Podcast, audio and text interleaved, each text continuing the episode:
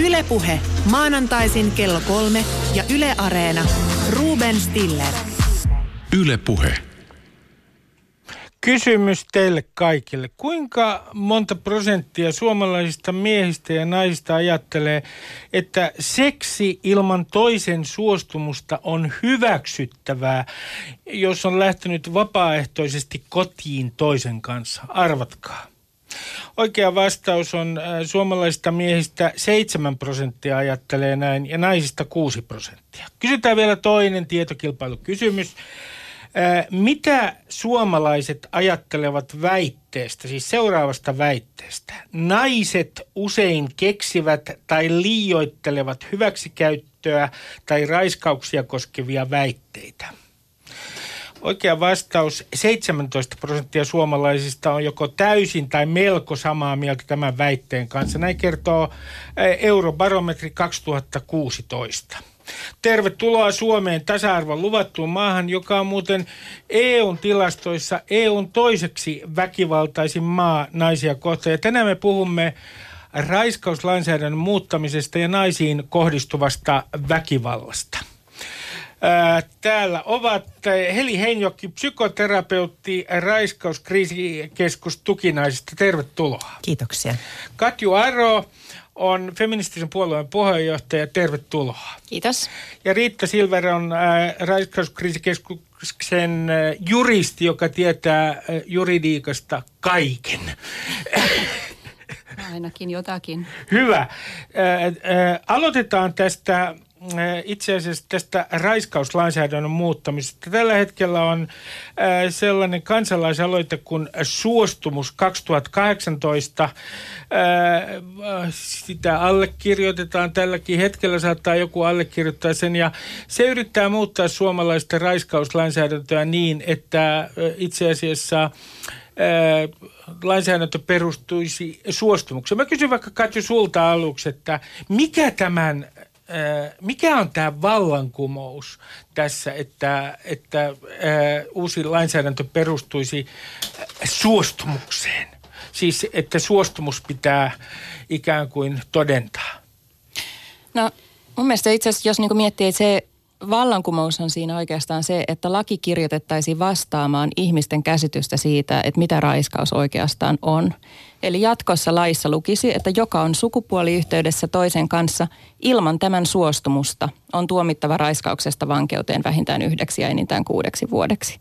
Eli tässä tuodaan esille se, että raiskauksessahan me kaikki tiedetään, että raiskauksessa on kyse siitä, että se tapahtuu, että se ei ole suostumuksellista. Mutta tähän asti laki on muotoiltu niin, että joka on sukupuoliyhteydessä toisen kanssa käyttäen väkivaltaa tai sen uhkaa.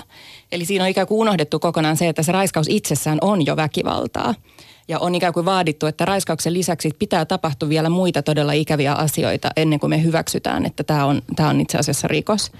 Eli mun mielestä oikeastaan tämä lakimuutos tarkoittaa lähinnä sitä, että me saadaan laki vastaamaan sitä, mikä meidän niin kuin ihan todellinen käsitys siitä on, että mistä raiskauksessa ja seksuaalisessa väkivallassa on oikeasti kyse. No Riitalta mä kysyn tätä, kun sinä olet juristi. Ruotsissa on niin sanottu samtyckeslag, joka nimenomaan tämä uusi laki, joka on tullut vastikään siellä voimaan, niin se perustuu tähän suostumukseen ja suostumuksen todentamiseen raiskauslainsäädännössä. Niin voitko kertoa mulle, ja mä otan huomioon se, että minä olen todella tyhmä maallikko, enkä ymmärrä juridiikasta mitään. Että jos tätä lakia Suomessa muutetaan, niin mitä se ihan konkreettisesti tarkoittaa? Mikä voisi olla sellainen tapaus, jossa uusi lainsäädäntö ikään kuin sen mukaan tulisi ihan toisenlainen tuomio kuin tämän nykyisen lainsäädännön mukaan? No tässä Ruotsin lainsäädäntömuutoksessahan on muutettu oikeastaan aika monta pykälää. Ja siellä on tehty myöskin laajalti muutoksia rangaistusasteikkoihin. Siellä on melko kovia rangaistuksia, jos ajatellaan, minkälaisia meillä Suomessa täällä on.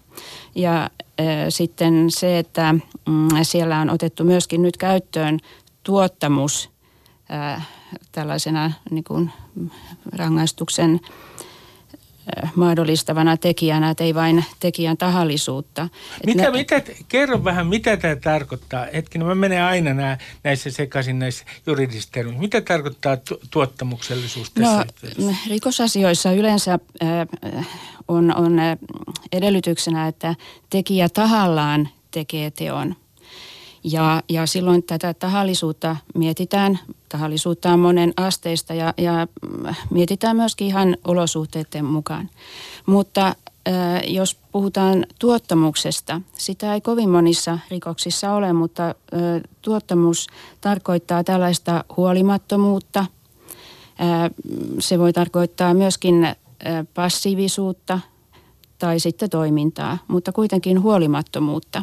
Ja esimerkiksi sellaisissa tilanteissa, että pitäisi selvittää uhrin ikää, niin se asettaa tietyn selonottovelvollisuuden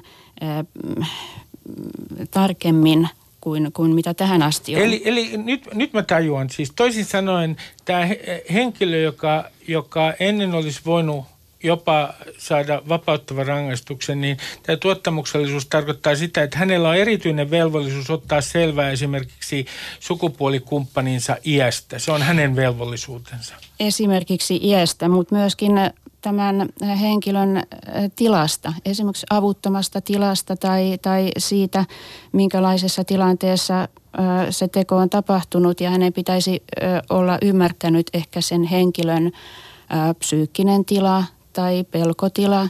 Ja mielestäni tämä on sellainen uusi asia, mitä toivoisin Suomeenkin tulevan sitten tämän mahdollisen uuden lainsäädännön myötä, jos se meille joskus tulee.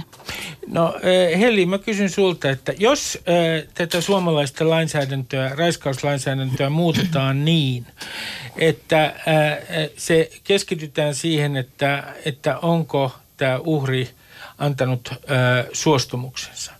Niin kun sä teet psykoterapeuttina töitä uhrien kanssa, niin vaikuttaisiko tämä lainsäädännön muuttaminen millään tavalla, miten sanoisi, sun potilaiden asemaan tai uhrin ikään kuin uhrin asemaan Suomessa? En usko, että raiskauslainsäädännön muutoksella olisi vaikutuksia siihen uhrin kokemukseen. Se on aivan varmasti yhtä traumaattinen nyt kuin se tulisi olemaan silloinkin. Mutta tietysti sellainen muutos siinä voi olla, että tavallaan sitä syyllisyyttä, kun jokainen jollain tavoin miettii ja se myöskin tässä kriisityössä ja terapeuttisessa auttamisessa tulee tavalla tai toisella käsittelyyn, niin ehkä siinä olisi enemmän sit sellaista mahdollisuutta jotenkin vakuuttaa sitä syyllisyyttä sinne tekijän puolelle. Niin kuin se on tälläkin hetkellä. Joo, tälläkin hetkellä se on tekijällä tietysti se syyllisyys, kun puhutaan kriisiauttamisesta. Mutta ehkä jos siinä on lainsäädäntömuutos siihen suuntaan, niin se antaisi vielä vahvemmin mahdollisuuden vakuuttaa raiskauksen kokenutta siihen, että syyllisyys ei ole hänellä, niin kuin se ei koskaan olekaan. No Ruotsissa, kun tämä laki nousi julkisuuteen, niin siellä on käyty vilkasta keskustelua. Ja mä nyt otan vähän kritiikkiä tätä samtyckeslagia kohtaan tuosta ruotsalaisesta keskustelusta. Otan muutamia esimerkkejä. On esimerkiksi sanottu, ja tähän kiinnitti huomiota Ruotsin asianajajaliitto, että näyttö on niin vaikeaa. Jos se perustuu tämä raiskauslainsäädäntö suostumukseen, niin näyttö tulee olemaan ongelmallinen juttu. Mitäs Riitta sanot tästä argumentista? No, uskon, että tämä lainsäädäntömuutos sinänsä ei tule muuttamaan todistelua kovinkaan paljon. Niin sanotut todistustaakkasäännökset, eli se sääntö, kellä on todistusvelvollisuus, niin se ei tule muuttumaan. Se säilyy yhä edelleen syyttäjällä ja asianomistajalla. Mutta mä uskon, että sillä tavoin sillä on merkitystä, että lähtökohta, miten näitä asioita aletaan keskustelemaan ja etenkin niin kuin julkisuudessakin tästä puhutaan, niin on se, että enemmän tulee esille se lain henki, mikä niin kuin tietenkin pitäisi lähtökohtaisesti aina olla käsillä. Eli se, että kaikki perustuu vapaaehtoisuuteen, toisen ihmisen kunnioittamiseen ja tätä kautta niin sen suostumuksen merkitys, mä uskon, että se tulee sillä tavalla niin kuin käsittelyn pohjaksi. No tälläkin hetkellä meillä oikeuden istunnoissa, tuomioistuimen käsittelyssä kyllä niin tätä asiaa pyöritellään siellä moneen otteeseen ja yllättävää sikäli on, että tämä vapaaehtoisuus tulee esille nimenomaan sieltä vastaajan eli syytetyn puolelta, koska useimmiten sieltä tulee väite siitä, että sukupuoliyhteys on tapahtunut vapaaehtoisesti. Ja sitten mennään sen jälkeen todisteluvaiheeseen, että mietitään, että minkä takia me nyt mahdetaan sitten täällä olla kuitenkin, kun syyttäjä on nostanut syytteen ja asianomistaja näin väittää tapahtuneen. Että sitten mietitään sitä, että onko sitä suostumusta ollut ja jos ei ole, niin millä tavalla se todistetaan. Että kyllä meillä tälläkin hetkellä tämä suostumusasia ja osapuolten vapaaehtoinen niin kuin osallistuminen tähän on niin kuin semmoisena pääasiallisena johtolankana, mutta että mä uskon, että jos tällainen lainsäädäntö tulisi Suomeen, niin kyllä se muuttaisi myöskin niin ehkä sillä tavoin julkisuudessakin tähän näihin asioihin suhtautumista. Että kun tämä otetaan, millä tavalla? No mä uskoisin, että se ehkä saattaisi tuoda käytännössä enemmän esille sen, että kaikki henkilöt ovat yhdenvertaisia, me olemme tasa-arvoisia ja kenelläkään ei ole lupaa eikä valtaa toisen seksuaalisuuteen mitenkään automaattisesti, vaan että siihen edellytetään sitä suostumusta. Niin, tästä on sanottu, että tämä antaa yhteiskunnassa niin kuin tietynlaisen viestin, tämä uusi lainsäädäntö antaa.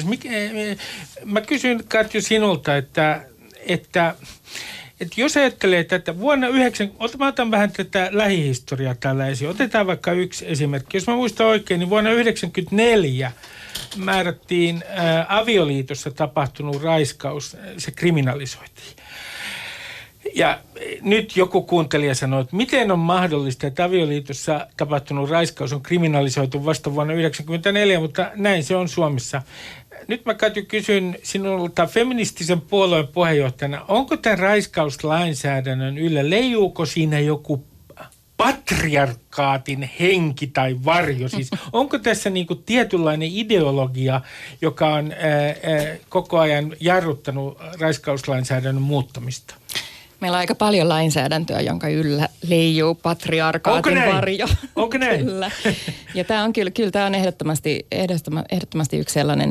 Eli lainsäädännöllä on aina sellainen normatiivinen vaikutus. Eli että se, mitä jossain vaiheessa oli vielä ihan ok kurittaa lapsia tukistamalla ja sitten lakia muutettiin ja se ei ollutkaan enää ok. Ja nyt asenteet ovat muuttuneet ja sitä pidetään paheksuttavana, vaikka sitä edelleen toki tapahtuu. Kyllä tavallaan laki muuttaa asenteita, mutta sitten se myös heijastaa yhteiskunnan asenteita. Ja kyllä mä niin kuin näen, että aikaisemmin ehkä se niin kuin itsemääräämisoikeus ei ole ollut tämän seksuaalirikoslainsäädännön niin kuin keskiössä. Se ei ollut se lähtökohta. Koska jos laki olisi kirjoitettu siitä lähtökohdasta, että meillä jokaisella on oikeus määritellä meidän kehon rajat ja se, että kuka meihin saa koskea, niin silloin se olisi kirjoitettu aika erinäköiseksi jo aikaisemmin. Ja nyt tämä tietysti tässä lakimuutoksella pyritään siihen, että jatkossa nimenomaan se itsemääräämisoikeuden loukkaus on se rikos, josta tuomitaan. Että ei enää kävisi niin, että meillä on oikeustapauksia, jossa suostumusta ei ole ollut, itsemääräämisoikeutta on rikottu, mutta silti sitä rikosta ei voida tuomita raiskauksena, koska siinä ei ole ollut lisäksi jotain fyysistä väkivaltaa. No mä kysyn Heli sinulta, kun olennaista, pelkkä lakimuutos ei riitä. Olennaista on ilmoituskynnys näissä asioissa. Ja siis on tällainen, johon törmää siellä sun täällä raiskauslainsäädäntöä ja raiskauksia koskevassa materiaalissa, että jopa 90% näistä rikoksista jää ilmoittamatta poliisille, eikö totta? Niin mikä sun kokemuksen mukaan terapeuttina nyt estää ihmisiä ilmoittamasta poliisille? Mikä on se syy? Pääasiallisin syy on varmasti tiedon puute. Elikkä sekä julkisuudessa että muutoin, näihin asioihin liittyy paljon sellaista, joka ei perustu oikeaan tietoon. On erilaisia käsityksiä siitä, että jos teet ilmoituksen kokemastasi raiskauksesta, niin sua ei uskota. Sä joudut todistelemaan sitä. Saat huonoa kohtelua. Onko nämä yleisempiä pelkoja? Pelätään, että omaa tarinaa, siis uurin tarinaa, ei uskota. Joo, kyllä se on ihan totta. Mä ajattelen, että oikean tiedon puute on monasti se pääasiallisin syy, mutta tietysti sitten täytyy muistaa, että kun kokee raiskauksen, niin se on varsin traumaattinen kokemus. Siihen liittyy paljon erilaisia oireita, paljon erilaisia seurauksia, jotka myöskin sitten estää siitä asiasta puhumisen ja kertomisen. Eli nämä kaksi yhdessä varmasti muodostaa sen pääasiallisen hankaluuden. Mä tiedän, Heli, että tämä seuraava kysymys on todella tyhmä, mutta minulla on tapana esittää tyhmiä kysymyksiä. Kun aina sanotaan näin, ja se ei koske ainoastaan raiskausrikoksia, että uhrit häpeävät. Myös väkivaltarikollisuudessa tämä ei ole mitenkään harvinainen reaktio. Uhri häpeää. Minkä takia uhri häpeää? No häpeähän on perustunne, joka meillä kaikilla on ja tämmöisenä oikein käytettynä ja vähäisenä, niin sehän on suojeleva tunne tietysti. Estää tekemästä joskus tyhmyyksiä, ei aina, mutta joskus. Mutta sitten kun joutuu kaltoin kohdelluksi, se itsemääräämisoikeus rikotaan, kokee rankkoja juttuja, kokee epäonnistumista, niin se aiheuttaa häpeää. Syystä tai toisesta nyt sitten raiskauksen kokeneet poikkeuksetta sitä häpeää ja myös syyllisyyttä kokevat. Mistä he tuntevat syyllisyyttä? Voitko sanoa, mistä uhri? Syyllisyys liittyy aina tekoon ja monasti se on se, että olen ollut väärässä paikassa väärään aikaan, olen luottanut väärään ihmiseen, enkä ole huomannut, enkä ole uskonut itseäni esimerkiksi. Mutta häpeä on tunne, joka jotenkin liittyy siihen oman arvontunteen nolaamiseen, epäonnistumisen kokemukseen, siihen, että ei ole tullut kohdatuksi oikealla lailla, ei ole saanut vastakaikua oikealla lailla. Ja jos ajatellaan raiskausta, niin siinä jos missä tulee erittäin huonosti kohdelluksi ja se oma arvontunto täysin mitätöidyksi. No nyt mä kysyn, tämäkin on todella tyhmä kysymys, mutta olen tänään tyhmällä tuulella, johtuu varmaan Ruotsin vaaleista. Kun julkisuudessa on aina välillä herännyt vilkasta keskustelua siitä, että jos raiskausrikosten kohdalla niin kuin sanotaan, että ei kannata, että miten voi ikään kuin pienentää todennäköisyyttä, että joutuu seksuaalisen väkivallan kohteeksi. Jos mä, Katju, esimerkiksi sanon näin, että ei kannata mennä humalassa tuntemattoman ihmisen kämpille, niin onko se aina uhreja syyllistävää? No kyllä mulla ehkä herää siitä se kysymys, että mikä siinä on, että aina kun me puhutaan seksuaalisesta väkivallasta, niin me ruvetaan puhumaan niistä uhreista ja siitä, että mitä he olisi voineet tehdä eri tavalla. Mikä ihme siinä on, että me ei puhuta siitä, että mitä ne tekijät olisi voineet tehdä eri tavalla. Että se jotenkin, että se fokus aina automaattisesti siirtyy sinne uhriin, joka jo valmiiksi tuntee häpeää, joka valmiiksi tuntee syyllisyyttä, joka miettii itse, että juuri niitä samoja kysymyksiä, että mitä olisin voinut tehdä toisin. niin kyllä se semmoinen puhe osuu aika jotenkin kipeäänkin paikkaan. Ja kaiken lisäksi mä uskoisin, että se on aika hyödytöntä, koska siis meillä kyllä kaikki tilastot osoittaa, että yhtään ainutta raiskausta ei ole koskaan estetty sillä, että on osannut pukeutua oikein tai kulkea oikeissa paikoissa. Eli kyllä näitä niin kuin tavallaan tapahtumia on ollut riittävästi sekä siis täysin ihan siis riippumatta vaatetuksesta ja paikasta ja ajasta ja siitä, että tunteeko henkilön, niin silti seksuaalista väkivaltaa on tapahtunut. Mahtinen, että olisi tärkeää sen sijaan, että miettii, miten pukeutuu ihan niin kuin sä sanoit, niin olisi jotenkin tärkeää miettiä sitä, että miten mä itse tunnistan niitä tilanteita, joissa en koe olevani esimerkiksi turvassa tai jotka ei tunnu hyvältä, jotka jotenkin antaa semmoista viestiä, että nyt mun kannattaisi ehkä kääntyy tästä vasemmalle, kun toi toinen pyytää mua, kääntyy oikealle. Ja sehän ei tietysti ole itsestään selvää, että tunnistaa niitä omia niin kuin, tuntemuksiaan ja uskoa ja kunnioittaa sitä, miltä itsestä tuntuu. Se on paljolti sen seurausta, että miten tulet niin kuin kohdatuksi erilaisissa ihmissuhteissa, miten tulet kasvatetuksi, minkälaista vanhemmuutta olet saanut, minkälaiseksi sun oma itsetunto on rakentunut, minkälainen sun itseluottamus on. Et ehkä se mieluummin lähtee se varovaisuus tai jos nyt siitä halutaan puhua, niin tämän tyyppisistä seikoista kuin se, että laitatko minihameen päälle tai käytätkö puseroa, joka on jotenkin vähän liian tiukka tai mitä nyt yleensä näitä kliseitä sitten mainitaan näissä yhteyksissä. Niin pitäisi ehkä ennemmin kysyä, että miten me vahvistetaan ihmisten tunnetta siitä omasta itsemääräämisoikeudesta, siitä, että sulla on oikeus määritellä sun kehosi rajat ja kuka suhun saa koskea.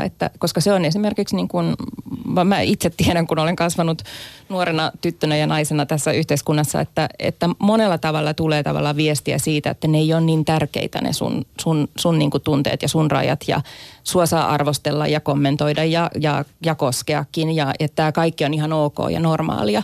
Tämä kaikki murentaa niitä sen oman sen käsitystä siitä omasta itsemääräämisoikeudesta. Niin voitaisiin ehkä enemmän miettiä, että jos me halutaan jollain lailla vaikuttaa siihen uhriin, niin miten me vahvistetaan sitä tunnetta, että sulla on oikeus sanoa ei ja sulla on oikeus määritellä se, että mitä ja kuka suhun saa olla niin kuin kontaktissa. Kerron tässä välissä, että täällä on tänään vieraana Heli Heinjoki, joka on psykoterapeutti. Hän on Raiskauskriisikeskus Tukinaisesta, Tukinaisen juristi Riitta Silver ja Katju Aro, feministisen puolueen puheenjohtaja. Ja nyt Riitta, minä kun pidän laista ja järjestyksestä, maailma on menettänyt minussa hyvän poliisin, niin sanon näin yksinkertaisesti, että kovennetaan nyt näitä rangaistuksia. Kovennetaan oikein kunnolla.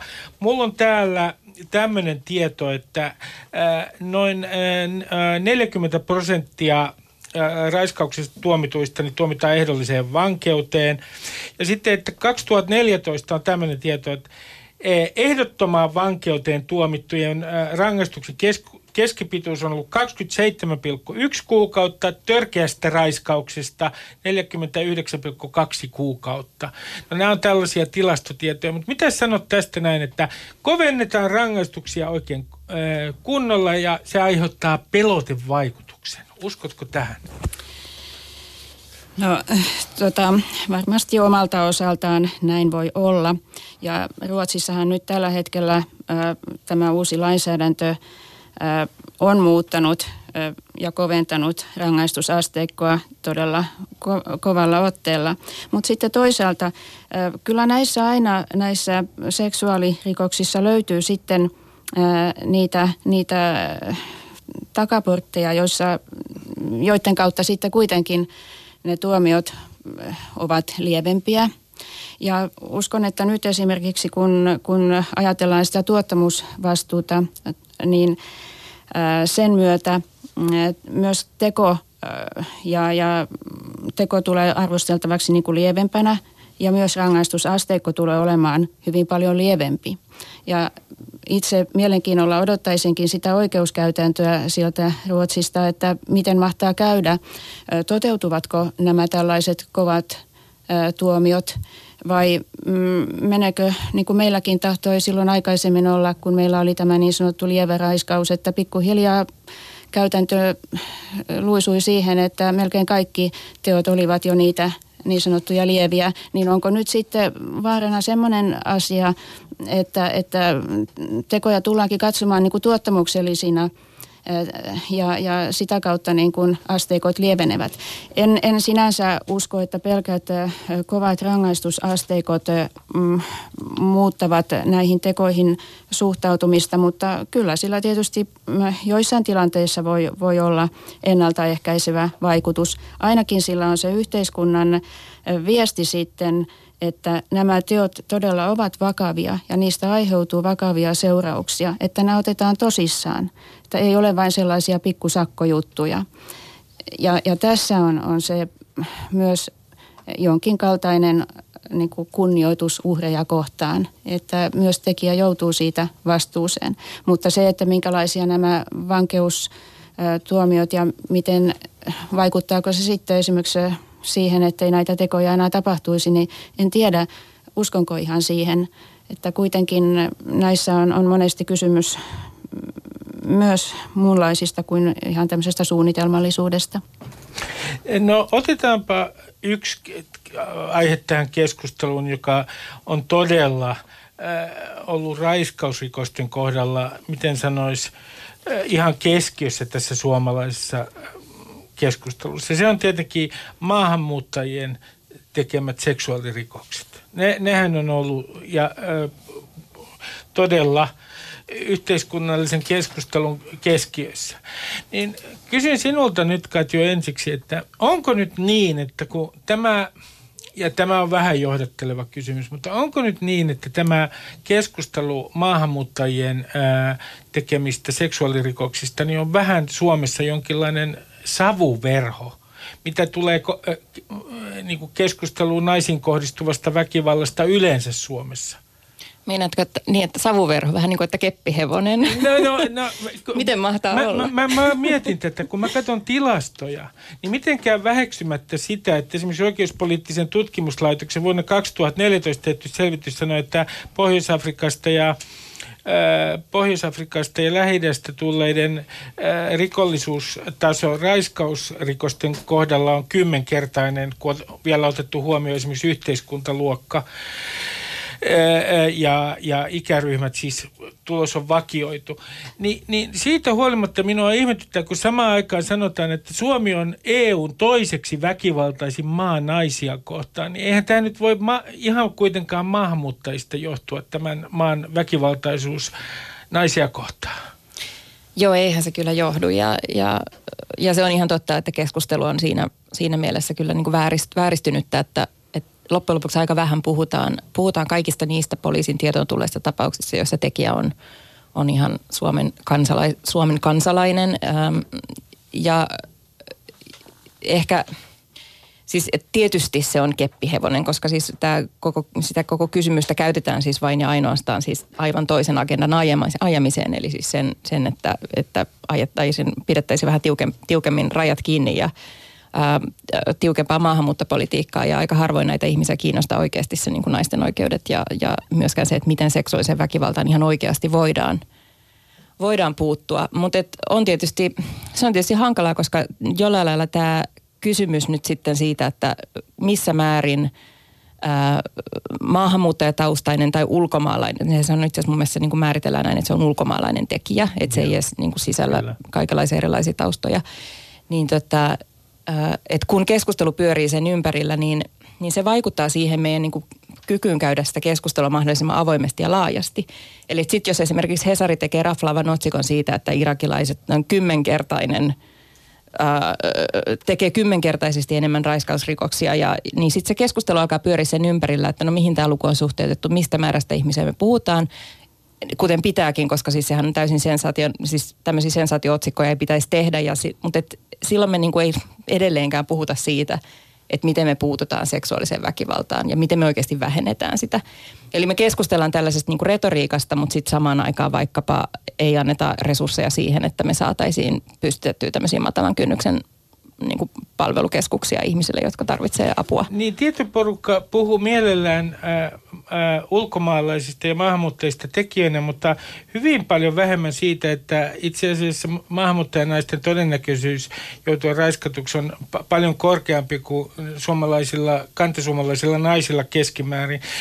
Heli, mä kysyn sinulta, tämä maahanmuuttopoliittinen keskustelu, joka on mennyt täysin yhteen aina välillä tämän raiskauksia koskevan ja seksuaalista väkivaltaa koskevan keskustelun kanssa, niin miten, heijastuuko se mitenkään sinun vastaanotollesi?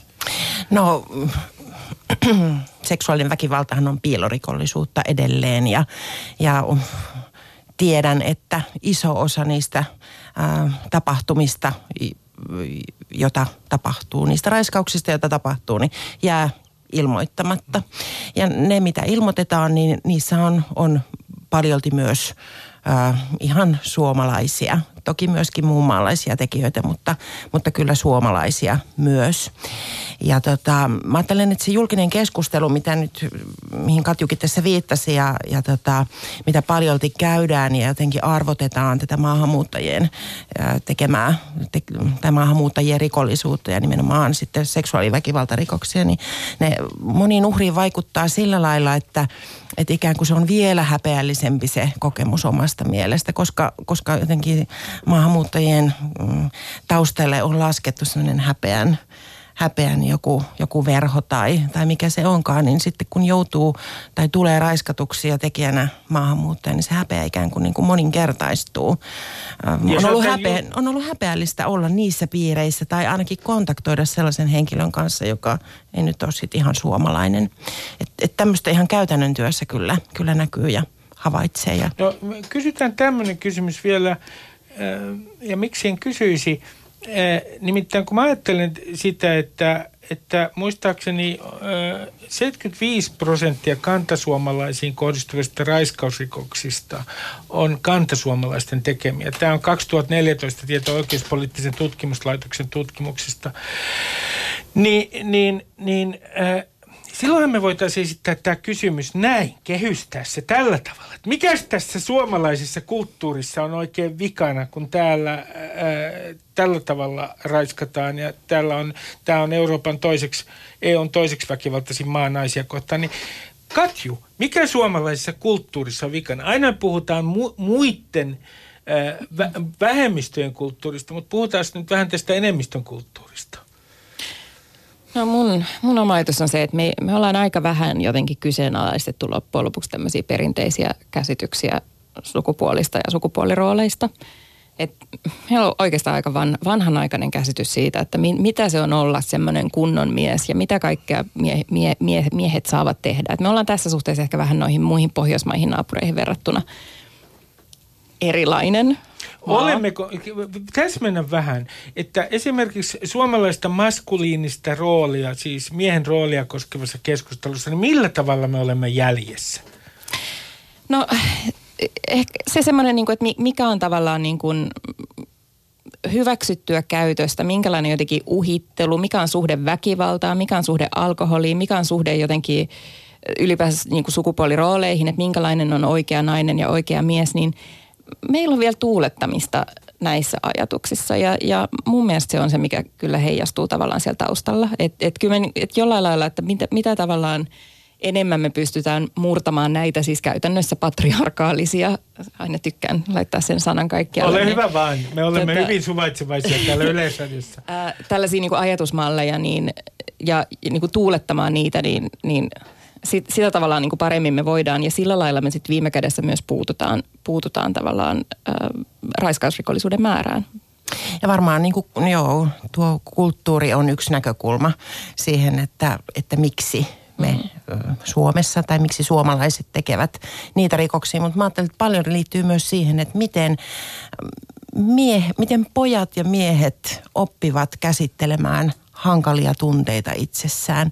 Miten he pystyvät oppimaan siihen, että ei tarvitse niin kuin, lähteä sitä pahaa oloa viemään ulospäin, vaan että siihen on muitakin keinoja. Ja sehän tietysti sitten liittyy siihen, että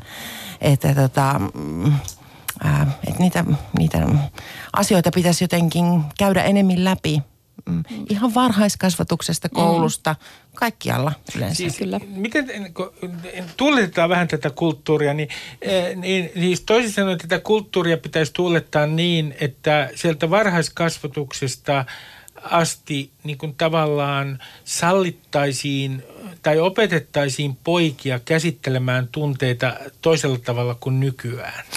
Tunteita pitäisi opettaa käsittelemään toisella tavalla sekä poikia että tyttöjä.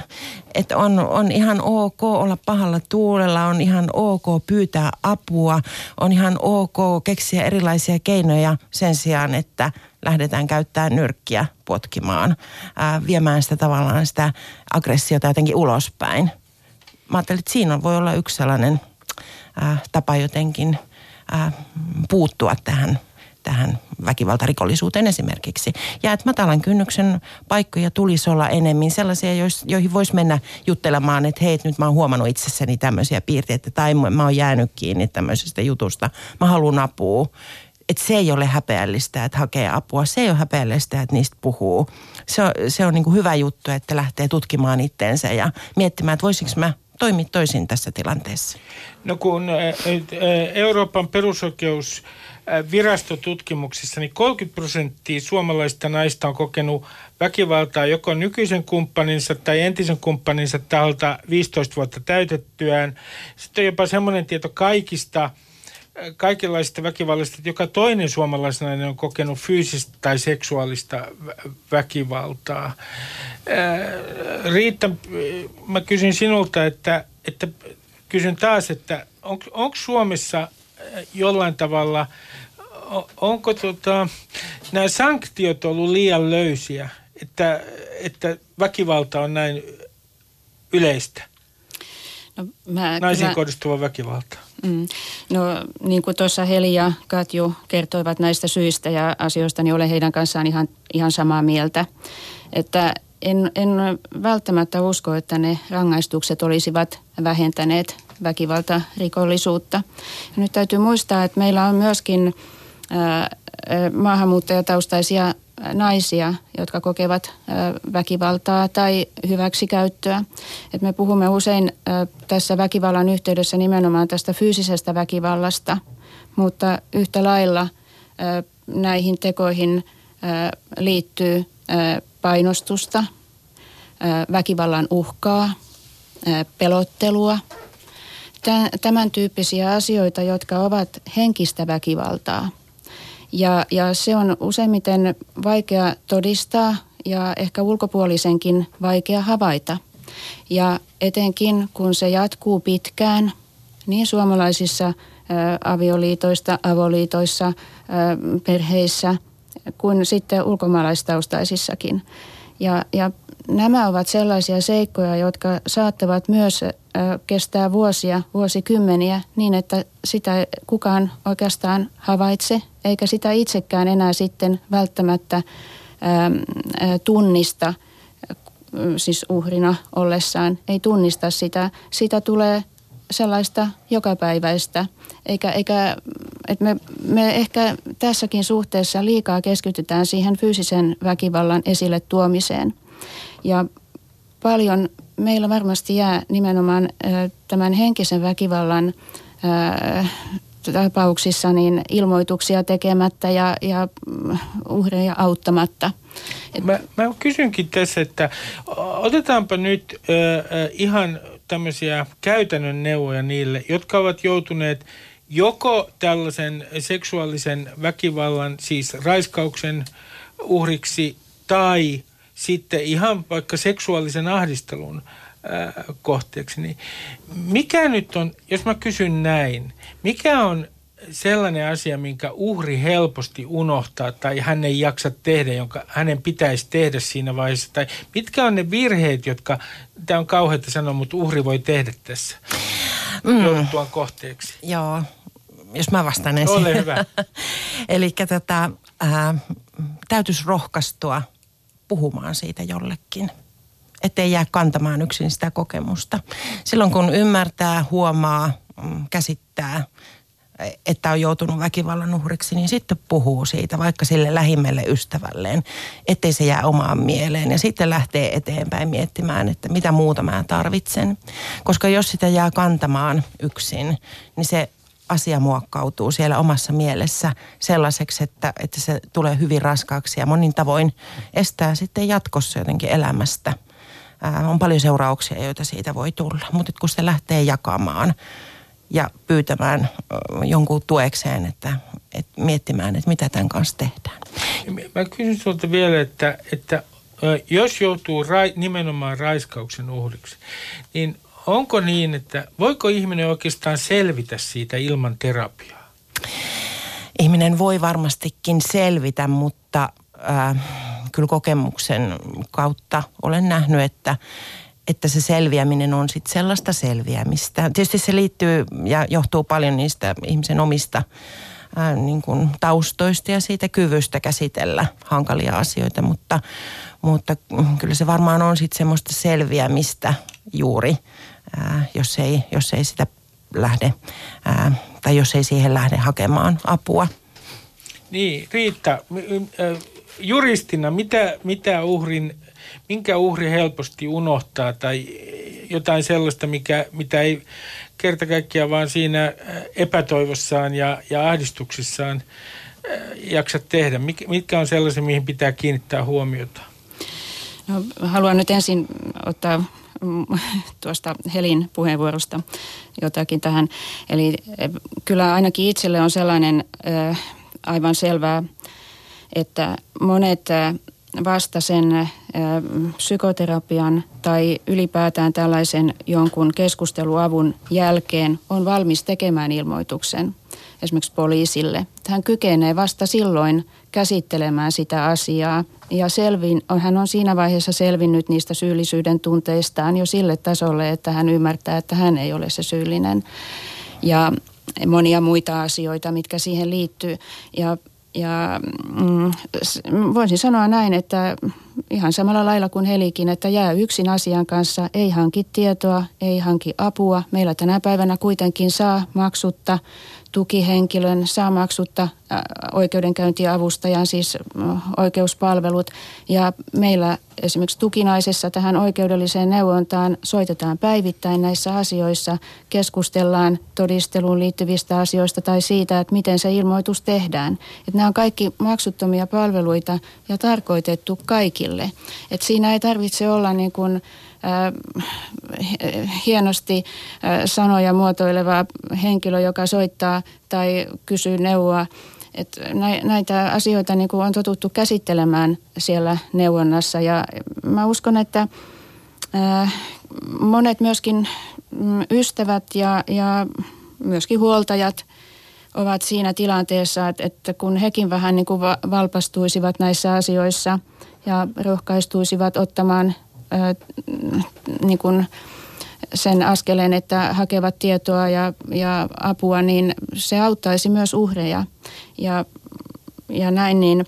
Mutta tuosta, mitä Heli sanoi nyt tästä keskusteluavusta ja siitä, että niin kun saa siinä psyykkistä tukea heti välittömästi tällaisen teon jälkeen, niin sillä on myös sitten merkitystä oikeusprosessissa, oikeudenkäynnissä, myös poliisikuulustelussa ja rikostutkinnan aikana. Että niin kuin Helikin, niin meiltä monet psykoterapeutit, psykologit käyvät todistamassa oikeudessa näistä asioista. Että se tukee myöskin uhria sillä tavalla. Hän tietää, että minulla tulee tukea sieltäkin. Ja tämä myös avaa sitten monesti näitä tunnusmerkistöjä myös sitten sinne oikeuden, sanotaan nyt poliisiin, syyttäjään päin. Ja sillä on monennäköisiä vaikutuksia. Mä itse pidän erittäin tärkeänä asiana, että tätä psyykkistä tukea lisättäisiin ja tällaisia matalan kynnyksen paikkoja tulisi enemmän.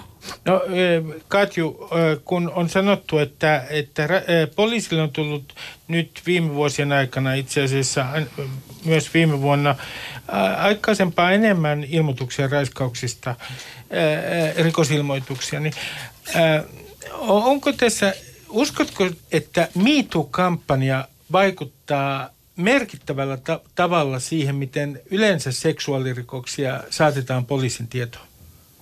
No mä just tässä mietin näitä neuvoja kuunnellessa, kun itse en ole ammattiauttaja, mutta jotenkin se, että miten kun on ihmisten kanssa puhunut esimerkiksi tämän MeToo-kampanjan yhteydessä ja ollut mukana näissä eri ryhmissä, joissa aiheesta puhutaan, niin selvästi on, tai on olemassa myös se niin kuin valtava ryhmä ihmisiä, joilla on sellaisia kokemuksia, joista he kysyvät, että onko tämä seksuaalista väkivaltaa, missä se raja menee ja jotenkin musta tuntuu, että se, että tälle sellaiselle niin kuin vähän epämääräiselle, että ei oikein itsekään tiedä, osaa antaa nimeä sille omalle kokemukselle, että se, että sille on yhtäkkiä löytynyt niin kuin paikka julkisessa keskustelussa tämän MeToon myötä ja että niitä kokemuksia on pystynyt nimeämään, niin mä uskon, että sillä on ollut valtava merkitys, koska just tämä FRA-tutkimus kertoo siitä, että kuinka yleistä myös seksuaalinen väkivalta on. Tai sitten joku semmoinen väkivallan kokemus, ja sitten sielläkin varmasti jää paljon piiloon. Mutta sitten kuitenkin poliisille tulee tietoa niin vähän niistä tapauksista. Niin mä luulen, että siinä on just se, että aika moni jää jotenkin miettimään sitä, että mitä tämä oikeastaan oli, mitä mulle tapahtui. Ja sen takia ehkä se oma neuvoni olisi just se, että mitä me kaikki voimme tehdä on, että me pidetään sitä keskustelua yllä ja me jotenkin puhutaan siitä niin kuin ikään kuin pidetään se sellaisena, että tämä ei ole tällainen häpeällinen asia, jota pitää jäädä miettimään yksin, vaan että se on mahdollista tuoda se vaikka johonkin vertaistukiryhmään, vaikka vaan Facebookissa niin kuin keskusteluun, että se oma kokemus ja hakea siihen sitä niin kuin tukea ja vastakaikua, että se mitä sä oot kokenut, niin se ei ollut ok ja siitä on oikeus niin kuin lähteä vaikka viemään sitä eteenpäin rikosasiana tai sitten käsitellä terapiassa tai muuta. No mä heitän tähän semmoisen termin, joka nykyään koskee nimenomaan miesten tekemää väkivaltaa, jota käytetään sen keskustelun yhteydessä. Se on toksinen maskuliinisuus. Mä kysyn sulta vielä, Katju, sellaisen asian. Niin kun tämä, sanotaan, että siis myrkyllinen maskuliinisuus. Aina nyt niin kun maskuliinisuus on myrkyllistä, mutta voiko feminiinisyys olla myrkyllistä? Nyt en ymmärrä kysymystä tai siis sen kontekstia tai yhteyttä tähän keskusteluun. Että tässä keskustelussa, jos maskuliinisuus on se ongelma,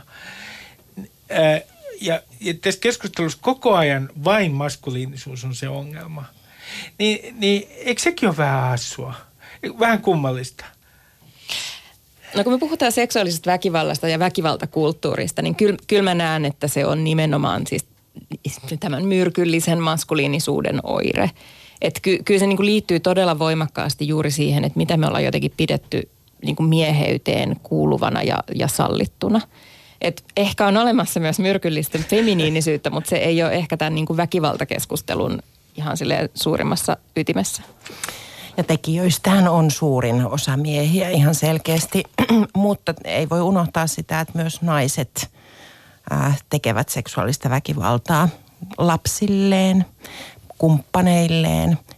Ihan selkeästi meille tulee yhteydenottoja myös tämmöisistä tilanteista, että se ei ole ollenkaan niin kuin, sitä vähemmin puhutaan, sitä vähemmin muistetaan, mutta kyllä naiset pystyy ihan yhtä lailla syyllistymään väkivaltaan kuin miehetkin.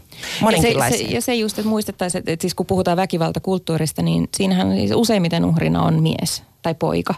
Eli väkivaltakulttuuri on myös sitä just, että koulun pihalla tapellaan tai nakkikioskilla tapellaan. Ja että se ei ole vain ja ainoastaan seksuaalista väkivaltaa, eikä se kohdistu ainoastaan naisiin, vaan siis että se on se niin kuin koko semmoinen ajatus siitä, että tämä on se tapa, millä minä ilmaisen tunteitani tai tahtoani tai voimaani.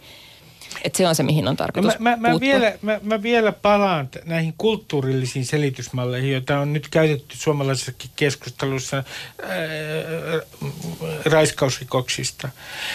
Jos esitetään tällainen väite, että kun katsotaan noita tilastoja ja sieltä nähdään ihan tämän Oikeuspoliittisen tutkimuslaitoksen tutkimuksessa nähdään, että siis Pohjois-Afrikasta ja Lähi-idästä tulevien ryhmässä, niin raiskausrikoksissa taso on kymmenkertainen kantaväestöön verrattuna. Ja jos sen jälkeen nyt sanotaan, esitetään tämmöinen tietysti yleistys, että tämä johtuu kulttuurillisista tekijöistä. Muun muassa esimerkiksi siitä, mikä on naisen asema ja naiskäsitys, mutta myös siitä, miten luetaan ikään kuin erottisia signaaleja. Niin, mitä sinä sanot, Katju, näistä tällaisesta kulttuurillisesta selitysmallista? Siis kyllä mä niin kuin ajattelen, että minkälainen, mä aikaisemmin puhuin siitä, että lainsäädäntö on aina normatiivista. Niin esimerkiksi se, että minkälainen lainsäädäntö siinä yhteiskunnassa on, jossa asuu on, niin vaikuttaa tietysti myös meidän käsityksiin siitä, että mikä on ok ja hyväksyttyä. Se ainoa, mitä tässä, niin kun, että kun kaivetaan nämä kulttuuriset tekijät esiin, niin siinä kuitenkaan harvoin niin kun puhutaan tällä tämmöisellä niin kun sensitiivisyydellä, että ymmärrettäisiin, että ihminen voi oikeasti asua jossain maassa ilman, että se välttämättä on samaa mieltä tai jotenkin kaikkien muiden sen maan kansalaisten kanssa. Eli että niin kun tavallaan tämä... Tätähän käytetään vaan puhtaasti tällaisena niin kuin lyömäasena ja stereotyyppien rakentamisena.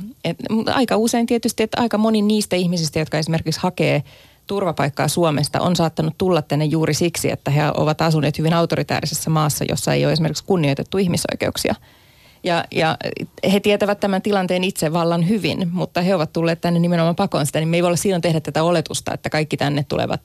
Vaikkapa irakilaiset ovat aina niin kuin tietynlaisia, ja tämähän siinä on se ongelma.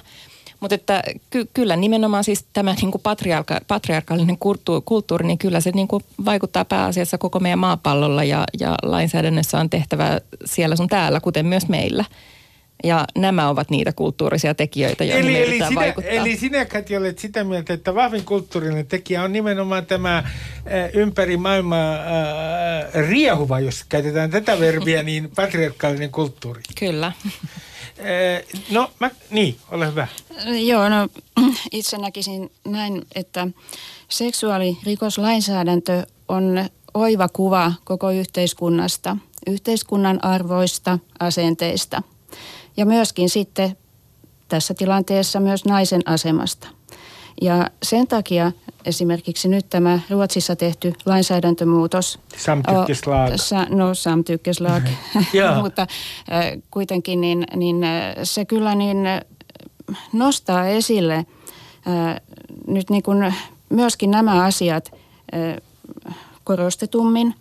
Ja kyllä mä toivoisin, että tämä lainsäädäntö tulisi myös Suomeen, että siellä on hyviä muutoksia, jotka nimenomaan kuvastavat niitä uusia asenteita, uusia arvoja, jotka sinänsä niin kuin eivät ole uusia, mutta lainsäädännössä olisivat. Et meillä tuppaa olemaan vähän vanhanaikainen lainsäädäntö, ja kyllä tämän myötä meillä tulisi uusia käsitteitä. Me jouduttaisiin varmasti miettimään siellä myöskin näitä seksuaalirikoksiin liittyviä käsitteitä, kuten seksuaalinen teko ja muuta, että ne kuvastavat aina sen hetkistä yhteiskuntaa. Mä kysyn sulta, Riitta, yhden asian, joka mielestäni, mitä tulee raiskausrikoksiin, niin käsitelty vähän epätäsmällisesti julkisuudessa. Säkin viittasit siihen, koska se on itse asiassa lehdissä usein esiintyvä termi, lievä raiskaus, mutta semmoistahan ei ole ollut koskaan laissa. Eikö se ollut pakottaminen hetkinen... Sukupuoliyhteyteen lieventävien asianhaarojen vallitessa. Eli juridisesti ei ole olemassa sellaista termiä kuin lievä raiskaus. No tällä hetkellä ei ole, eikä ole tämä pakottaminen sukupuoliyhteyteenkään enää voimassa tällä hetkellä, paitsi tietysti niiden tekojen osalta, jotka ovat silloin tapahtuneet ja joita nyt alettaisiin käsitellä.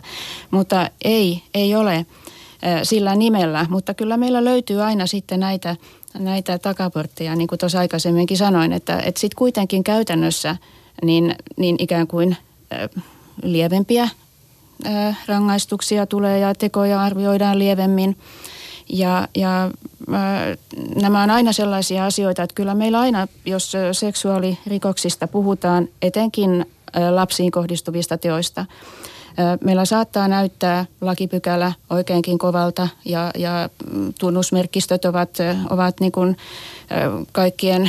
kaikista kovimpia, mutta sitten kuitenkin käytännössä on tilanne toinen. Esimerkiksi tällä hetkellä meillä kaikissa näissä törkeimmissä tekomuodoissa katsotaan aina se kokonaisuus, että teon täytyy myös kokonaisuutena arvostellen olla törkeä, mutta sitten kuitenkin tähän se sitten stoppaa usein, että sitten ei kuitenkaan se ole kokonaisuutena katsoen. Että kyllä meillä ei siitä tarvitse olla huolissaan, vaikka laissa ei ole sitä lievää pykälää semmoisenaan, niin kyllä sieltä aina löytyy sitten se lievempi vaihtoehto tavalla tai toisella. Se keksitään kyllä, ole hyvä. Niin laissahan on nykyään tosiaan se seksuaalisen hyväksikäytön momentti, ja tämä kansalaisaloite Suostumus 2018 esittää myös sitä poistettavaksi, koska se katsoo, että sukupuoliyhteys ilman suostumusta tulee aina tuomita raiskauksena, niin kuin se minunkin mielestäni tulisi. Eli siellä, että tämä on ollut esimerkiksi yksi semmoinen iso porsaanreikä, niin se sitten niin kuin poistuisi. Ja mä kysyn nyt teiltä ihan vähän lyhyesti, koska aikaa ei ole kovin paljon enää, että jos meidän pitää ikään kuin vähentää seksuaalirikosten määrää Suomessa, niin mikä nyt on niin kuin tehokkain tapa siihen? Mulla on ehdotus, eli että lopetetaan kokonaan viinan tarjoilu Suomessa, koska se ainakin vähentää kaikkia väkivaltarikollisuutta hyvin merkittävästi. Niin, no joidenkin voisi olla hyvä juoda vähemmin, mutta en usko, että se kokonaan sitä, että sillä on tämän tyyppisiä vaikutuksia. Mä ajattelen, että meidät kaikki tulisi jotenkin kasvattaa siten, että me osataan niitä hankalia tunteita ilmaista erillä lailla kuin väkivallalla. Mitä Katju, sinä sanot, miten pitääkö patriarkaatin ensiksi ikään kuin murentua ennen kuin asiat menevät niin kuin seksuaalirikosten suhteen parempaa? No mä luulen, että sitä murennetaan pala kerrallaan. Mutta se on hidas prosessi. Niin, aivan. Mutta 3 asiaa. Eli seksuaalirikoslainsäädäntö, joka perustuu itsemääräämisoikeuteen. Sukupuolisensitiivinen varhaiskasvatus, jossa lähdetään siitä, että tuetaan ihmisen kasvua ihmisenä, eikä siis ahtaiden sukupuoliroolien tai odotusten mukaisesti. Mikä se mun 3 olikaan? Se on se, että koska me ei kuitenkaan voida kaikkia aikuisia kasvattaa uudelleen, niin kyllä me varmaan tarvitaan myös tämmöisiä asennekampanjoita ja tiedotusta ja hyvää journalismia, joka pyrkii niin kuin käsittelemään sitä, että miksi tämä ilmiö ylipäänsä on olemassa, ja veisi sen fokuksen välillä siitä uhrista niin myös sinne tekijään. Riitta, mitä pitää tehdä ihan lyhyesti, jos voit sanoa? No jos nyt lainsäädäntöä ajatellaan, niin kokonaisuudistus, koko seksuaalirikoslainsäädännön kokonaisuudistus Suomessa olisi tarpeen. Meillä on viimeisen 10 vuoden aikana tehty näitä pätkäuudistuksia. Lähes jokainen pykälä on muutettu. Alkaa tulemaan jo aikamoisia tulkintavaikeuksia, ja se voi myöskin olla uhrin oikeusturvan kannalta ongelmallista. Että väärää tietoa on paljon liikkeellä, ja sen takia katsoisin myös, että nyt kokonaisuudistus ja etenkin sinne hallituksen esitykseen ja lainvalmisteluasiakirjoihin nyt sitten kunnolliset perustelut, jotta tuomioistuimilla olisi esimerkiksi avuttoman tilan osalta ja muidenkin tällaisten käsitteiden osalta niin selkeät säännöt. Meillä kuitenkin on suppea tulkinta lain tulkinnassa ja näin ollen niin selkeät perustelut sinne ja myöskin ihan ne esimerkit, joita sinne yleensä kootaan, niin että ne olisivat tätä päivää.